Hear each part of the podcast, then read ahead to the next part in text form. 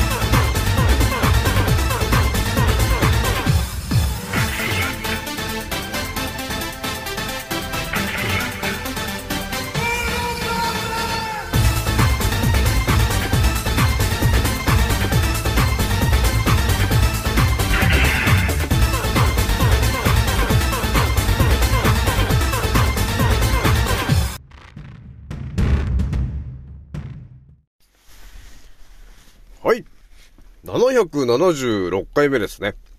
賢者の戦闘プログラム第576弾。始めさせていただきます。創造戦オメガ号宇宙一の名記録マスター、青木丸でございます。今から話すことは、私の個人的見解とおとぎ話なので決して信じないでくださいね。はい、ではですね、今回ね、えー、お伝えしたいのが、えー、寄生虫の話、えー、第11弾。になるんですけども、今日はですね、またね、新たな展開がちょっと見えてきちゃって、えー、あの例の、例のものなんだけども、これがなんで、えー、禁止してる、というか体に悪いよ、体に悪いよって連呼しているのかと、いうところがやっぱり見えてきたかなというところがね、あったわけなんですよね。まあちょっとまた今日もね、あ、それですか、沖村さんっていう感じになると思うんですけど、またね、このね、寄生虫という話を調べていって、で、今日まあ一応メインで突撃していく話なんだけど、えっ、ー、とね、せいろがん。うん。せいろがんの話を、えー、結構いろんなところに、あの、考察仕掛けていったときに、あれ？そっち行くの？っていうことになったんですよ。まあ今日話す内容も多分ほとんどの方が、え？そうだったんですか？秋村さんっていうことになるんだけど、いろんなね、なんていうのかな、キーワードとか、えー、自分が過去目にしてることとかを、頭のところに、まあ目の前にこう並べまして、それをですね、見事にこう、ギュッてこうね、ギュッてこう、融合するんですよ。そうすると新たな道が開けると いうことが起きるんだね。それをちょっと今日お伝えしていくんですけども、ひとまず今日がね、えっ、ー、と、4月9日、えー、日曜日と、ね、いうことになってるんで、いやーもうやっと、やっとってかもう、あっという間に1週間終わりで、で、また来週から1週間始まるのかと。えでもゴールデンウィークが5月にありますけど、そこまで結構もうやべえ仕事量になっちゃってるから、休めねえじゃねえかみたいなことになってるよね、青木丸はね。もういつも通りなんですけど。よし、じゃあ、とりあえず、ね、私のアンカーラジオさんはですね、現在ですね、えー、52,522回、えー、再生突破しておりますと。皆さん、聞いてくれてありがとうという感じなんですよね。ひとまずね、えー、今日まず早速ちょっとお伝えしたいのが、そのね、セいろがんっていうものがあって、まあ私過去お伝えしているのが、セいろがんというものの中には、寄生虫を、もう要するに動きを停止させるイコールもう殺すという成分が入ってるんだよねと、えー、いうことを掴んだんだよねという話してたんですよね。だから YouTube とかで調べた時に、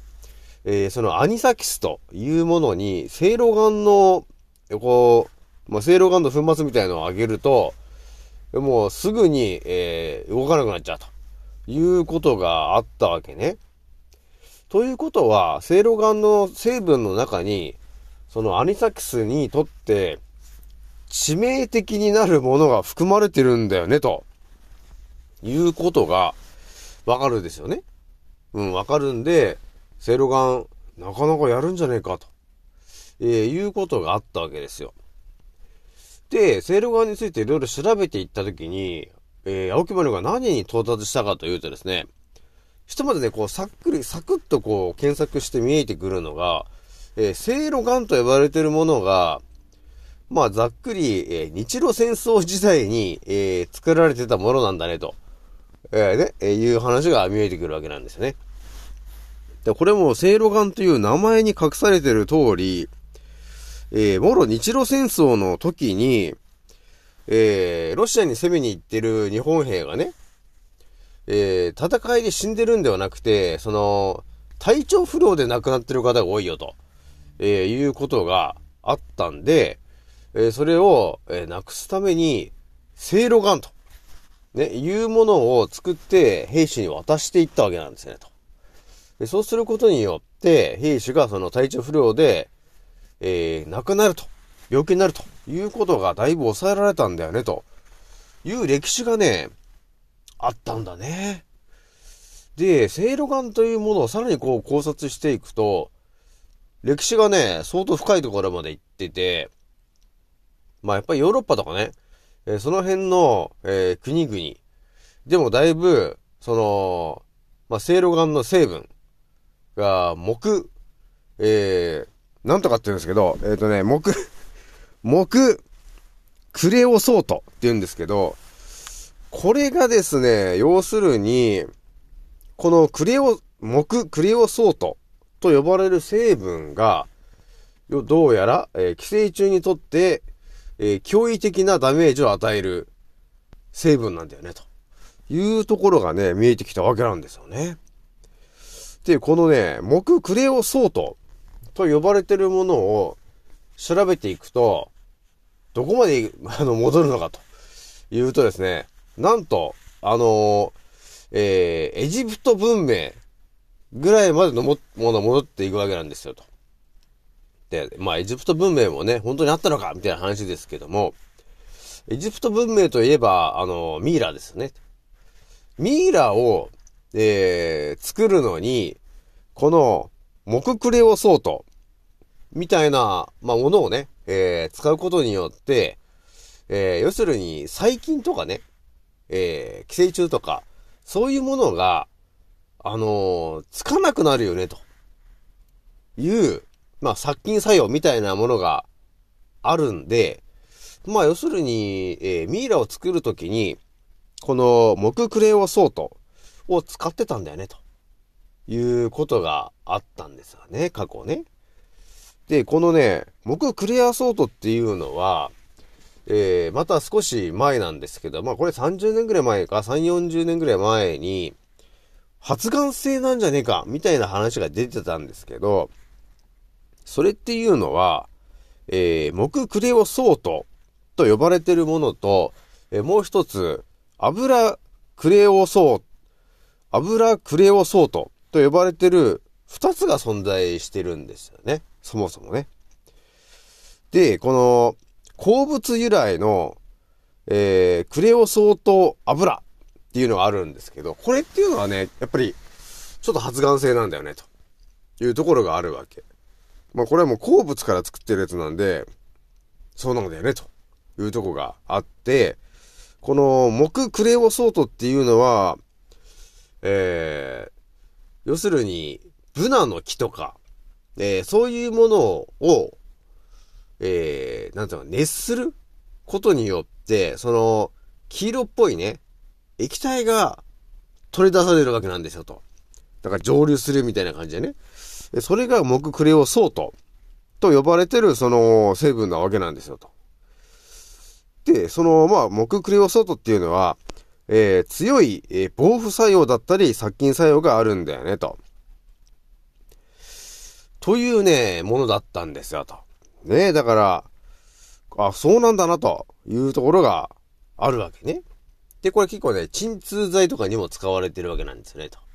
これ結構大昔からね、いろんなところで、あ、使われてるんだな、というところが見えてきましたと。で、このね、セいろがんと呼ばれてるものは、もう世界中で、まあ、その効果は知れ渡っていて、アメリカの方だと、もうなんかね、こう、スポーツのサプリ的な感じで使われてます。アメリカではね。っていうことになってて、まあ、その、ホノルルマラソンとか、そういうところではですね、えー、なんとね、えー、先着1000名様に、えー、セイロガンと家、36条をプレゼントしますみたいな、えー、ことまでやってると。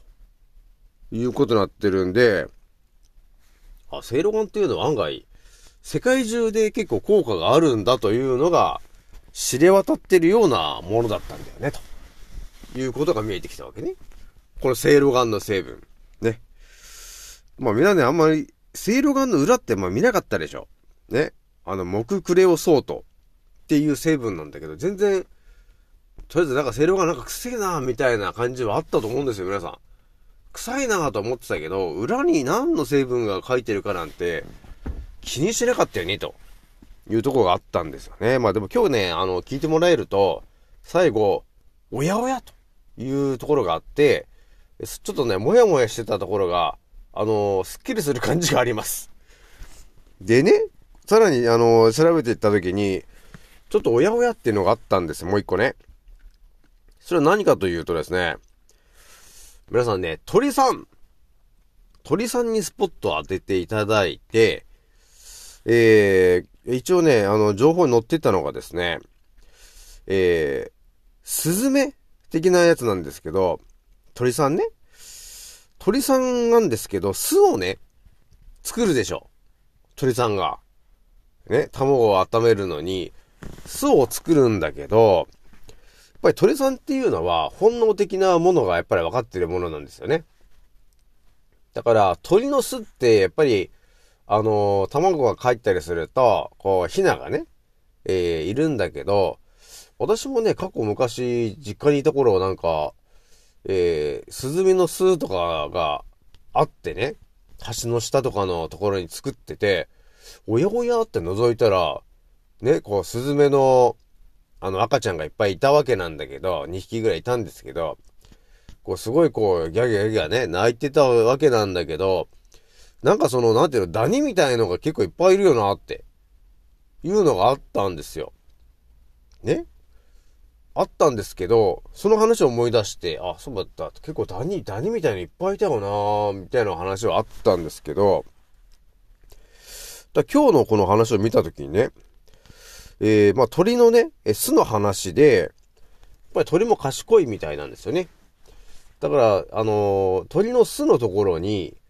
寄生虫とか、ダニとか、そういう虫とかを近づきたくないじゃないですか、という話があるわけね。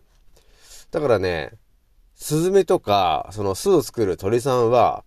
本能的に、その巣に何かを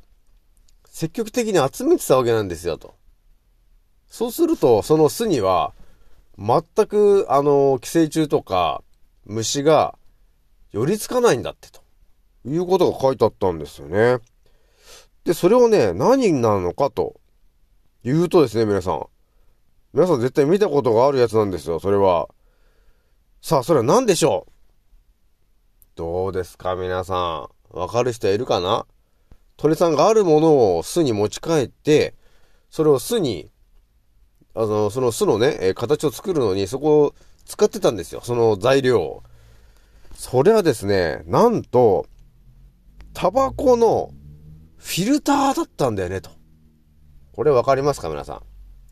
タバコ、あの、今、普通に今日本とかで売ってるやつって、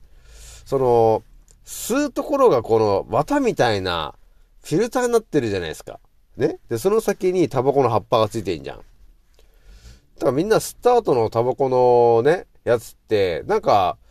えー、黒くなってるじゃないですか。フィルターがね、通ってるから、煙が。っていうのがあるんですよね。だからそれを、積極的に巣に、あの、集めてくるんだって。そうすると、あの、寄生虫とか、あの、細菌とかね、そういうものが、えー、発生しにくい。要するに近づかないと。っていうことが、あったんだってって書いてあったんですよね。ああ、だからなんだなと。あ、そういうことなんだなと。いうことが、あのー、見えてきたわけ。ね、だから、えー、家、家スズメとかね、えー、メキシコ、えー、マシコとかなんかそういうなんか鳥がいるんだけど、そういうことをね、やってたんだよね、と。本能的にね。っていう話があったんですよ。で、もちろん、まあなんか実験した人がいて、その、タバコのね、そのフィルターを完全にたくさん吸ってるフィルターと全く吸ってないフィルターがあった時に、やっぱり吸ってるフィルターの汚れてるやつの方が、その寄生虫とかね、えー、細菌みたいなものが寄りつかないんだね、と、えー、いうことも、ね、実験してる人がいたんですよね。はい、皆さん、ここまでで、青木村はですね、えー、一つ疑問が浮かった、浮かんだんですよ。これ何かというと、私もね、過去ね、ちらっとこんな話したような気もするんですが、今ね、あのー、タバコをね、ね、あの、吸うな吸うなって言ってるじゃないですかと。ね。で、タバコを、やっぱり、タバコを吸うことによって、あの、発がんしなくなるというか、ガン、ガンがね、抑えられるんじゃないか、みたいな話を、私結構ちょっと前にしたと思うんだけど、この話にね、ちょっと戻ってきちゃったんですよ。なぜか。なぜか、せいろがんの話をしてたら、なぜかタバコの話になってて、ねだって、タバコの話ってだから、発がん、発がんしにくくなるんですよね、と。ね、いう話を私は過去してるんですけど、なんで発がんしないのか、発がんしにくくなるのかと。でもね、当たり前と常識で言ったら、タバコというものは絶対体に良くないもんだと。逆に発がんするもんだ発がんするもんだって言われてるんですけど、これはね、絶対これ、逆なんじゃねえのと。いうことが、やっぱり生まれてきまして、で、さっきのね、あの、鳥さんの話、まだ頭に入ってきたときに、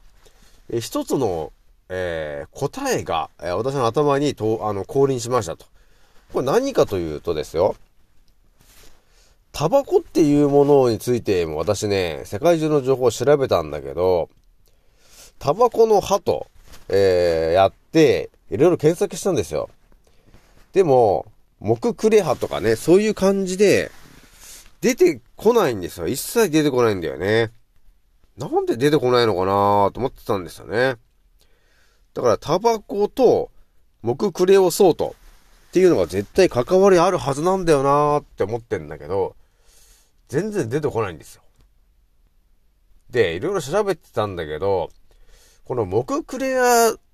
ね、木クレオソートっていうのが、まあ別名なんだけど、タールですよね、と。別名だよ、ほんと別名で言ったら、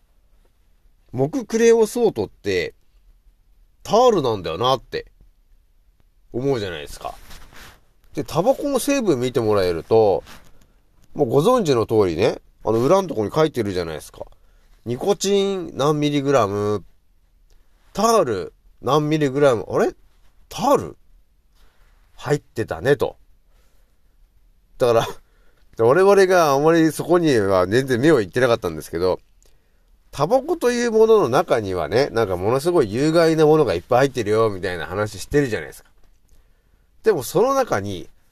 タールというものが入ってると。まあ多分ね、これ本当のタールと呼ばれてるものは、別名、木クレオソートなんだよね、と。いうことなんですよね。実際のところ。だからそれが見えてきちゃったわけなんですよ。だからそれがタバコの葉に含まれてる成分の中に、ね、タールが入ってるよね、と。で、このタールって、なんだという話になるでしょ、皆さんね。でも少し思い出してくださいよと。木クレオソートと呼ばれてるものは、そのブナの木とかを熱することによって、黄色い液体が出てくるんですよね、と。黄色い液体が。ということが見えてたでしょ？で、皆さん思い返してくださいと。若かりし頃、皆さんタバコ吸いましたねと。タバコのフィルターどうなってると。黄色くなってるよね、と。ね、皆さん。で、タバコ吸ってる人、歯どうなってる？歯が黄色くなりますよね、と。そして、タバコを吸ってる部屋、どうなってるって言ったら白い壁が真っ黄色になってるよね、と。これは一体どういうことなのか。これはタールと呼ばれてるものに、木クレオソートが入ってるということなんですよね、と。ということはどういうことなのかというと、タバコの中に入っている成分のタールと呼ばれているものは実は木クレオソートと呼ばれている寄生虫をとか細菌とかを殺す成分が入ってるんだよねと。だから、タバコを吸ってる人は、ね、不健康、なんていうの、け体に悪いよっていう話が出てるんですけど、逆に体の中は、あの、寄生虫、寄生虫だったり、細菌が住みにくい環境になってるわけなんですよ。タバコ吸ってるんで。だから病気にならなかったんですよね、と。いうことがね、あったわけなんですよ。だから、ほんと究極な話ですよ。今、癌になってる人が、ね、100人癌にして、癌になってる人集めて、ね、タバコを吸ってくださいと 言った時に、これはね、あの、究極な話、治る可能性あるぞと。タバコだけでね。もう究極な話なんですけど、いや、抗がん剤とかで、いやいや違う、タバコを吸ってくださいと。って言ったら、タバコだけで治る可能性あるなと。いうやべえ、もう今度逆健康志向、思考なんですけど、ね。やばいでしょ。これも。で、肺がんの、肺がんの末期のね、えステージ4の人が目の前にいて、あ、ちょっとタバコ吸ってみてくださいよと。多分もう治っちゃいますから、つって、タバコ吸わして、あれ？青木村さん、治っちゃいました？みたいな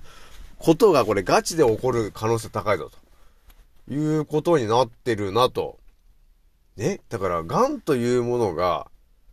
え、あたかもね、細胞が発がんしてるんだっていうのが、ある意味刷り込みかもしれないんですけど、私の頭の中ではもうすでに、癌になってる大元の原因が、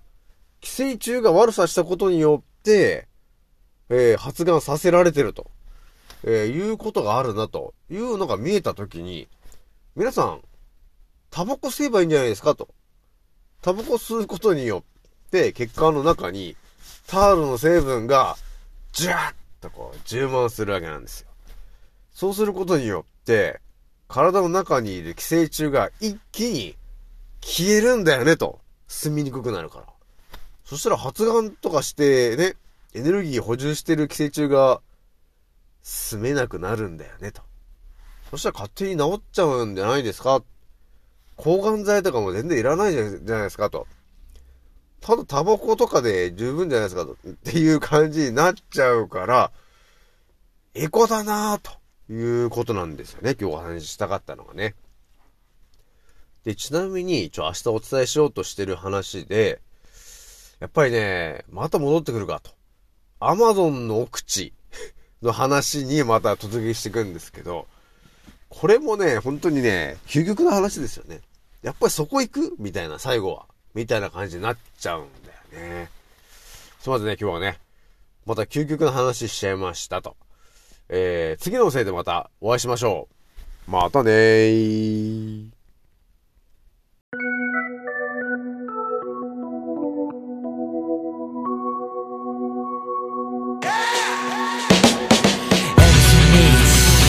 ネックピースだ R タイプ暴れに来たデンジャー陰謀論じゃ陰謀論じゃ陰謀論じゃ Watch out! 俺が丘の疎遠になっちまったのもこのせい陰謀論者の取り出すこの手空気は読むもんじゃない自由に済ませろいつまでも好きなミスかけろ俺らみたいな宴会好き見わせな全体主義でも絶対無理見せつける変態ぶりブルーオーシャンで釣り上げてくでかいぶりそれがでっかいヘルツキー。地食様握る人口のヘルスリーチよりサタン。つまり悪魔の暴挙に見つから加担してるやつがほとんど。例えば世界が大変な時に役に立たんサイレンマジョリティまだ吸い上げられるルール設定なぜか捧げさせられる分鮮明君に分かると顔変えるとその裏で偽メディア握る態度黙ってても止められない貧困強化それで一瞬抜け出せないウィンドショッカーそんなスライブシステムピラミッド底辺から抜け出し俺ら突き抜けるコロナは裸の王様真実はそのまさかのようだな MC ミックネックピースは R タイプ暴れに来た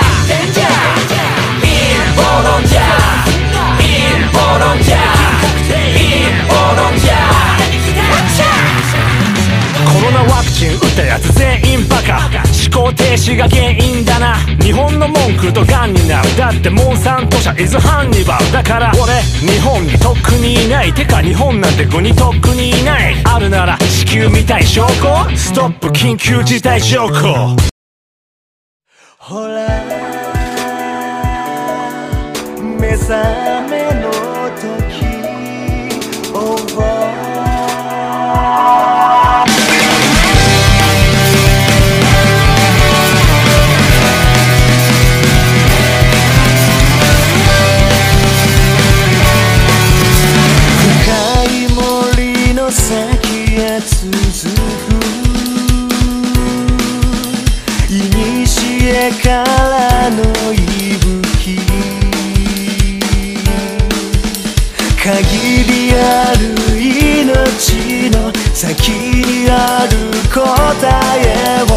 誰もが求めるから。